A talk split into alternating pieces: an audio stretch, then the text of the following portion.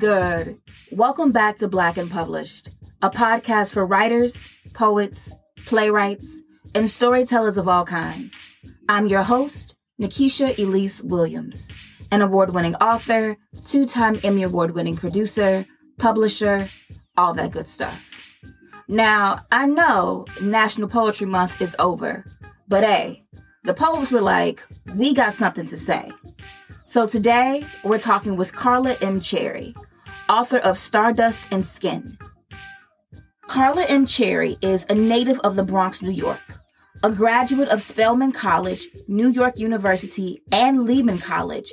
Right now, she is an MFA candidate in creative writing at the City College of New York. Carla has been teaching in the New York City public schools since 1996.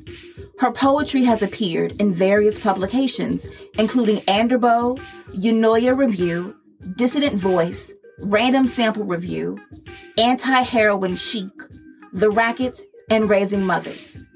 She self published four books of poetry through Wasteland Press, starting with 2008's Gnat Feathers and Butterfly Wings. She released two collections in 2017 $30 in a Bowl of Soup and Honeysuckle Me. And in 2018, she self published These Pearls Are Real. Her fifth and latest book, Stardust and Skin, was published by 2i Publishing in November 2020, and new editions of her self published works are forthcoming from 2i Publishing. In this conversation, Carla and I discuss the challenges of self publishing, creating safe spaces in the classroom to be vulnerable through poetry, and the curriculum Carla is currently developing to help young girls of color give voice to their insecurities and elevate their self esteem. Black and Published family, let's welcome Carla to the show.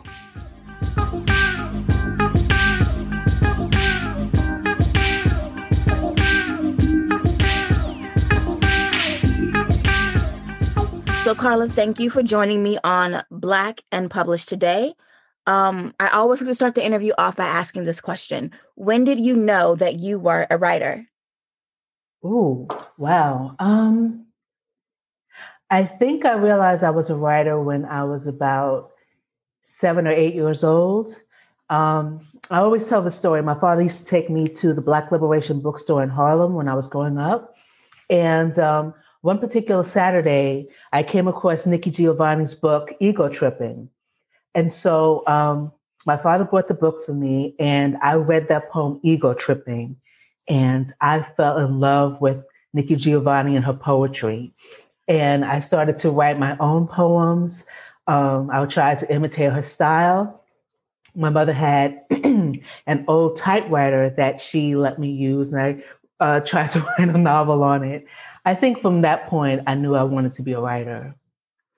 So, what was the process of going from admiring Nikki Giovanni's ego tripping to you establishing yourself in a, as a writer in your own right? Okay. Um, well, I would write poems from time to time when I was in high school, um, in college, but I never really did anything with them. Once in a while, I might submit them to you know, like a school anthology for class or something. But um, it wasn't until my father passed away in 2005 that I really decided to take my writing very seriously. Um, when I was at my father's wake, I was talking to my cousin, and her name is Alice Witt, and she came out with her own book of poetry called Up Close and Personal. She gave me a copy, and I was looking at it. I was like, wow, you know, she published her poetry. This is really cool. And I was like, you know, maybe I ought to try to do something with my poetry. So I started going through old notebooks, gathering up poems, and um, I decided to start submitting them for publication. So um, my poem Niece was published in 2006 by Anderbo. It's an online magazine. And from there, I started sending my poems out for publication and decided to self publish my first book in 2008. Okay. And so what was your experience like self-publishing in 2008 because that's right i guess at the beginning of the self-publishing wave that's kind of like crazy right now. Yeah it was a little intimidating because as a self-publisher you have to figure out all right what's the best platform? Um, which company should i use? Because a number of them are very expensive and you're never sure about the quality of work. And so I had to do some research and look for different companies and see which one had the most reasonable price and which had the best services. And so I found Wasteland Press. And I was really happy with the work that they did on helping me design the cover, formatting the book for me, because that's not my particular skill set. And so um, it was really challenging and it's also very scary because once you put out the book it's like okay well it's not like people are just going to run to buy it you have to get the word out and so um, it was a little intimidating trying to figure out all right how can i best market my work and so it was a matter of finding um, in-person events where i could go maybe set up a table sell my book and so I started looking for opportunities to do that. So it was a little scary um, self publishing because, you know, putting together the writing is one thing, but then the marketing is the next step. And it's a step that you have less control over. Yes, you can put yourself out there, but you never know what the response is going to be. So, yeah, that was a really challenging part of the process. With Wasteland Press, would you consider that a self publisher or just like an indie publisher? Well, it's really considered self publishing. And so, um, I decided to start looking for a publisher, like a, I guess, a small press or a publisher that could um, publish my work for me. So when I was putting my latest book together, Stardust and Skin, I was like, all right, I'm going to see if I can find a small publishing company that's going to publish my work for me. And so um, I was in this poetry group called Poetics U on Instagram. And the president of Poetics U is Tony Langhorn. And he started this uh, publishing company, 2i Publishing.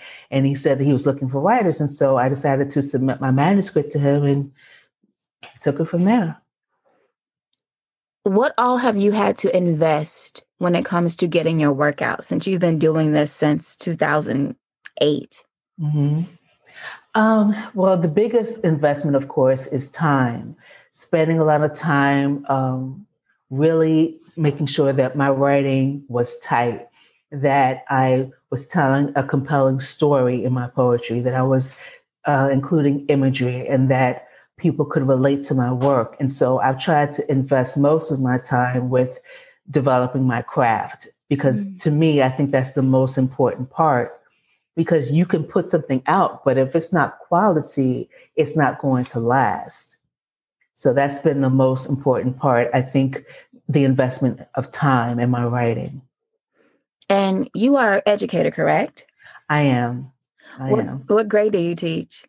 Well, I teach in a transfer school. That means our population is um, overage and undercredited. A lot of them struggled in their uh, original high schools, and they're coming to us to get a second chance to pass their classes and earn their, their regents diplomas. And so um, that's been an interesting journey, actually. Um, our students are not graded by uh, traditional grades. It depends on what classes they need. But um, in general, I've taught the upper level English courses. So that would be like the equivalent of 11th and 12th grade. And so, how does your work as an educator teaching English, 11th and 12th grade English to these, I guess, adults really, um, mm-hmm. inform your work as a poet? Mm. Well, my students have found their way into my poetry in an, a number of instances. Uh, for example, one of the poems that I put in my first book, Gnat Feathers and Butterfly Wings, is a poem called Still. It's a poem about colorism. Um, on open school night, um, one time, I was talking to the student's mother, and she had told me the story about how this girl's uncle had said that her daughter was uh, cute, even though she was dark skinned. And I was just so shocked that he would say something like that that I sat down and wrote a poem about it. Um, I've had a number of students um, that have had certain experiences that inspired me to write poetry. I had one student that was the victim of domestic violence, and I wrote about that. Um, I've had students who have experienced sexual assault, and I've written about that. So I, when my students work their way into my work, I try to talk about the issues that they're experiencing to try to um, raise awareness about it. And so, in, in a sense, your work reflects the lives of your students and their beauty and their resilience. It does. And when I'm teaching, I try to give students opportunities to write their own poetry. Even though a lot of them say that they don't like writing poetry, I think they get intimidated by it because, you know, usually in school we we have them analyze things to death. And so, you know, sometimes it kind of turns them off to poetry. They don't think that they can do it. And I say, listen, the poems don't have to rhyme.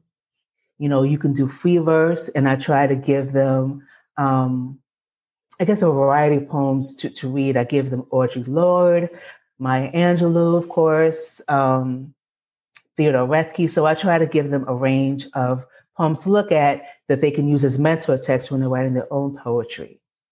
So the next step for me is to allow myself to be vulnerable, vulnerable enough to share my own poetry with them.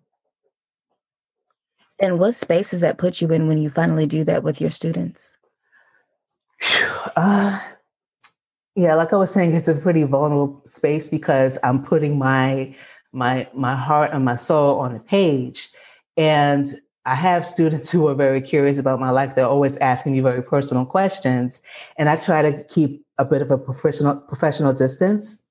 So um, by sharing my writing with them, this is going to put me in a space where I'm sharing something personal and having an atmosphere of, of, trust. So not only are they safe to say what they need to say about their lives in my classroom, but also me being safe enough to share some things about myself in the classroom and just, you know, having that trust that, you know, what you share with me, I won't share with others, and I ask the same of you.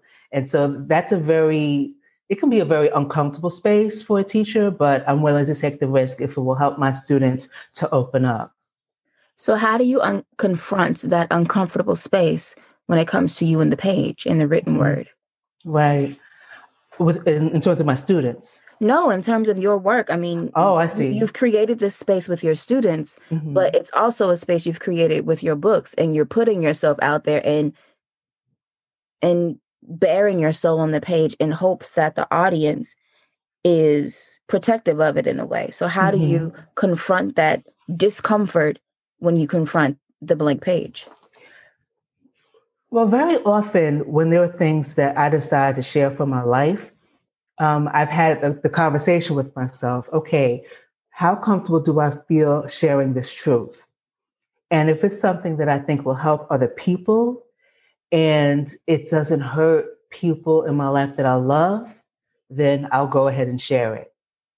But, you know, of course, as a writer, you don't want to share every single thing. You do need to keep some things to yourself. But if there are stories from my life that other people can relate to and it'll help them, then I take the risk. And in taking those risks, what lessons have you learned? Um, one of the biggest ones is that very often we can feel like we're alone in the world when we're going through something, and we're really not. So many people, when they've read things, they were like, oh, this poem took me back to when I was a kid. Oh, I went through this. Um, I could relate to what you were saying. And so um, that makes taking the risk really worthwhile when people are able to connect to what you're saying. And even if they can't connect because they haven't gone through it, it allows them to empathize and just uh, see things from a different lens. Okay. So this collection um, is called Stardust and Skin, and it came out in November from 2i Publishing. What can readers and lovers of poetry expect when they get their hands on this collection? Okay. Well, what, what I say in the book is that it's about a journey that I took with a group of women. Um, there's a Bronx based poet named Peggy Robles Alvarado, and in 2019, she put out a call on Facebook looking for a small group of women of color to come together and talk about a physical insecurity that they've been dealing with so that we could come together, do healing exercises, and address that particular insecurity. And my insecurity had always been my skin. And so I decided to join this project, and we were each supposed to um, not only do these healing exercises and participate in a photo shoot, but do a piece of writing. And so I wrote a poem and then I kept writing more poems as we were going through the workshops. And next thing I knew, I had a book. And so I really talk about the insecurities I had with my skin, starting from childhood and through me becoming a, a mature woman, and just kind of digging deep and figuring out where did this insecurity come from and then showing how I healed from it. So, would you do us the honor of reading from Stardust and Skin? I'll give the book description and let you take it from there.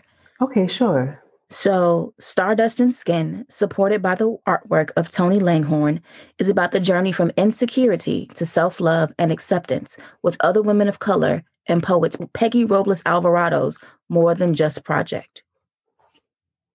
Okay, so this poem called Lost. Um, I'll go ahead and share that one. Mama said I was walking at six months and talking at nine months because I always knew I had places to go and much to say. Learned to read at two, careened down hills on my big wheels, waved my arms and hooted like an owl when my teachers wanted answers, wrote poems and asked if I could recite them in front of the class, let my hair out and flung it while I danced in front of mirrors, told the boy that called my sister a nigger that we were black and damn proud of it. Called myself a lady C when I thought I could rap. Didn't let scraped knees and bottom bouncing falls off my skateboard keep me from learning how to pop a wheelie. I had a wad of confidence tucked in my back pocket every day. As bigger egos with taller bodies, stronger fists surrounded me, shouted me down, had throngs that we used to call back, Fearing black eyes and torn out hair, I started slouching and mumbling, my eyes fixed on the ground. Mm. Is there another that you'd like to share? Sure. Okay. All right, so this one is called SAP. Thwap. Kia had pulled and snapped my bra strap one too many times. The invisible dams I built in my eyes threatened to burst. No one was coming to rescue me from the lunchroom. Then three more hours of sitting at a desk in front of Kia, so I had to save myself. I can't breathe, I gasped at one of the school aides. She took me to the office. I huffed, cried, and sniffled as I begged my mother to pick me up. You're getting germs all over my phone, the secretary snapped handing me a tissue and alcohol to wipe down the receiver. Mother couldn't leave her desk. She called Aunt Laverne, who sent Aunt Marguerite's home health aide to pick me up. And even as my heart and breath stopped racing, I mimicked hyperventilation until I was sitting on Aunt Verne's pink sofa, wishing I was one of those girls who had a big sister a head taller than Kia, who was a head taller than me, the second tallest girl in our fourth grade class.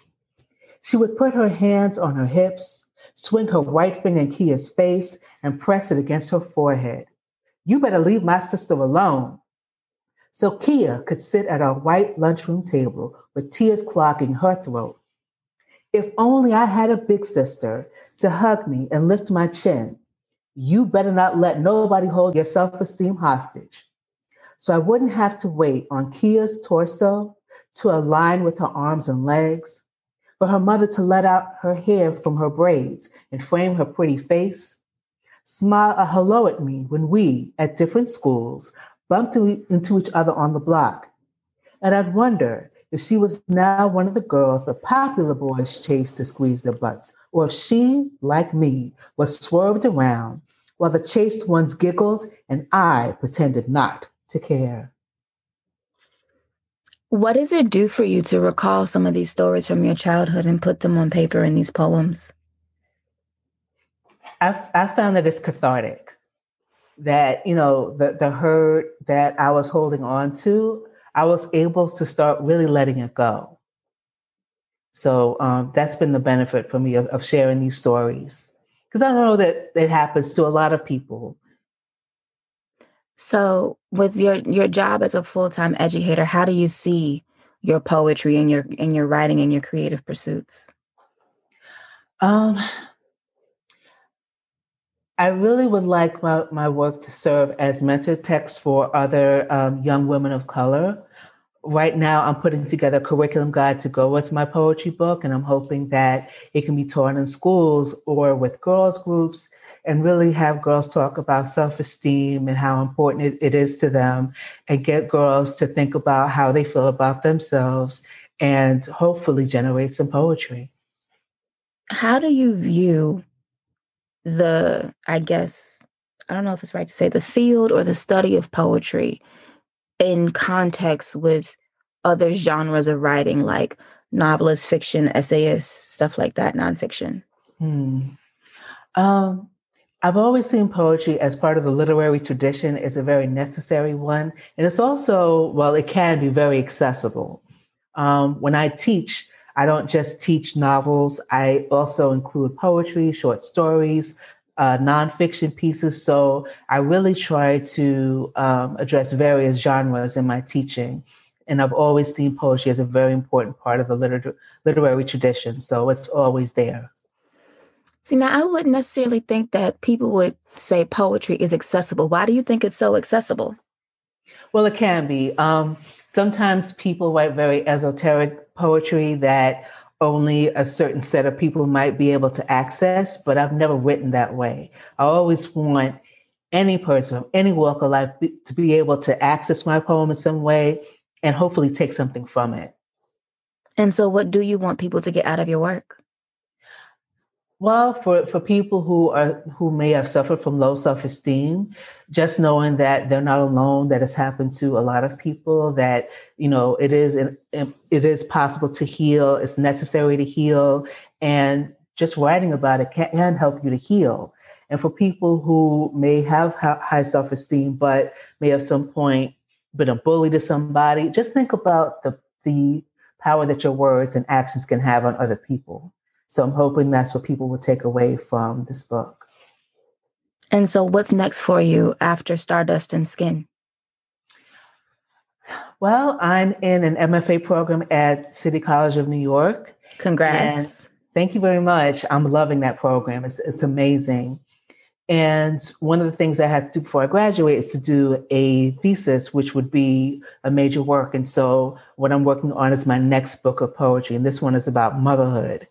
Mm-hmm. And I think it's going to be the most challenging book that I've had to write because, you know, again, this is something that's very personal to me.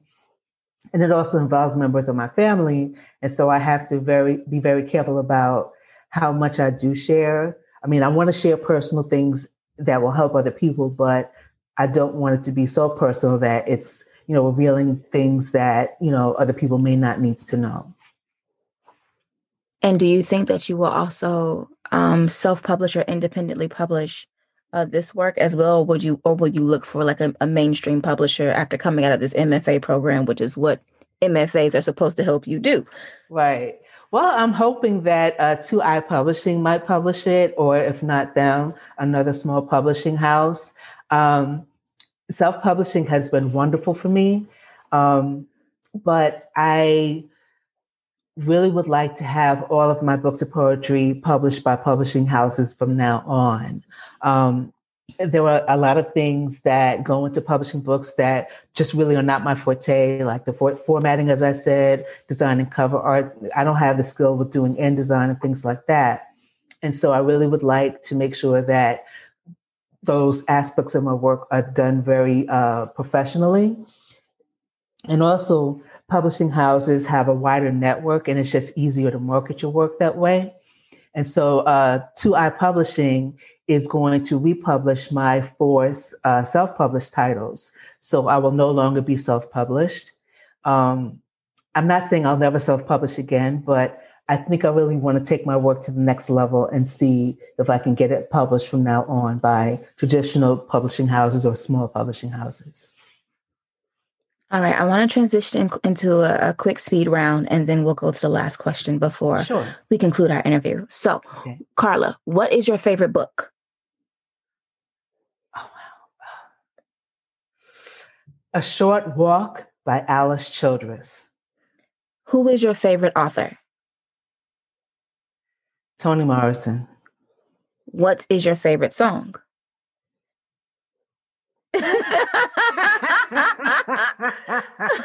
hope oh, is like, goodness. no, she didn't. oh my goodness. You know what? One of them, one of my favorites is Rock Steady by Aretha Franklin. Okay. Um, and what is your favorite meal? Whew. My favorite meal is a vegan plate of soul food collard greens, mac and cheese, candied yams, some stuffing. That's my favorite. But a vegan plate, though? Oh, yes, ma'am. i know you. I'm to take your word for it. I know you think, oh my God, that must not taste good, but you would be surprised. No, I mean I've I've done the vegan thing off and on for like a fast or two, and I mean okay. I've I've made it work, but I mean I already don't eat pork or beef, so okay. I can't see giving up chicken and turkey and fish. But I'm gonna take your word for it, and I'm a, I'm to each his own. I like my greens with some um some smoked turkey necks in it, so I can suck the marrow out. But you know that's just me. No, I hear you. I um, name one poet who you think doesn't get enough credit. Oh, oh man. Or more than one. Doesn't get enough credit. You know what? You stumped me on that one. I, I don't know. I would really have to think about that one. Name a poet, living or dead, that you'd like to collab with or be in conversation with, either um, with your work or in person. Wow. Sonia Sanchez. I would love to collaborate with Sonia Sanchez and just sit down and just talk to her. What's the difference between spoken word and poetry? Because I feel like the two are often mm. confused. Mm. I wouldn't say there's a difference between them, but the spoken word has more of a performance element. Um, I can I can put my poems on the page when it comes to performing live. Um, that's not my strong suit. I can memorize my poetry, but for example, um, a girlfriend of mine and I we went to the Nuyorican Poets Cafe in New York City, and we had a showcase. And I had worked to memorize. Um, I think I memorized five out of my seven poems that I performed. I hit that stage, and every word that I memorized flew out of my head. I was like, oh my God, I don't remember anything. and I had to perform the poems from the book. And it came off beautifully. Like I had music in the background and it was cool. But, you know, I just get straight stage frights too badly. And it's just hard for me to perform. Like some people can memorize their poems and they are not just saying the words, but they're they're living out the poem through their bodies. And you know, spoken word artists are very good at that, and not everyone has that skill set who is your favorite hip hop rap MC? So I know you live in the Bronx, so I gotta ask. BX. Um, I would say my favorite, Mos Def. Yes. Yes. Now he doesn't get Bey, enough credit. Yes. Yeah. Mm-hmm. All right. And my final question for the speed round: If you were a color, what color would you be and why? Mm. My favorite color has always been green it's such a beautiful color. Um, it's connected to nature. And so if I had to be a color, that would be the color that I would I would be, that I would embody. So my final question for the interview, I always like to end this way. Okay. Um, you have dedicated your life to writing the craft of poetry and teaching people to express themselves in the English language. When you're dead and gone, what would you like someone to write about you and your legacy? Mm. Wow. I would want someone to say that I tried to take my love of literature and pass it on to the next generation. Thank you, Carla, for being here. That was beautiful. Nikisha, thank you for this opportunity. This has been great.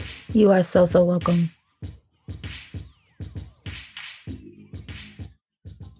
Big shout out to Carla Cherry for being here on Black and Published today. Make sure you check out Carla's latest poetry collection, Stardust and Skin, out right now, available from 2i Publishing. And if you're not following Carla, follow her on the socials. She's at Carla underscore Bronx Poet on Twitter and Black Butterfly 18 on Instagram. That's B L A C K B U T T E R F Y 18 on Instagram, Black Butterfly. That's our show for the week. If you like this episode and want more Black and Published, go ahead and hit that subscribe button on your podcast platform of choice. While you're there, please leave us a rating, a review, a comment. Let us know who you'd like to hear on the show next. You can also follow Black and Published at Black and Published on Twitter and Instagram. That's BLK and Published, Black and Published on Twitter and Instagram. And if you want to keep up with me, you can head to my website, newwrites.com, N E W W R I T E S.com. Or you can follow me on Twitter and Instagram at Nikisha underscore Elise. That's our show. I'll holler at y'all next week. Peace.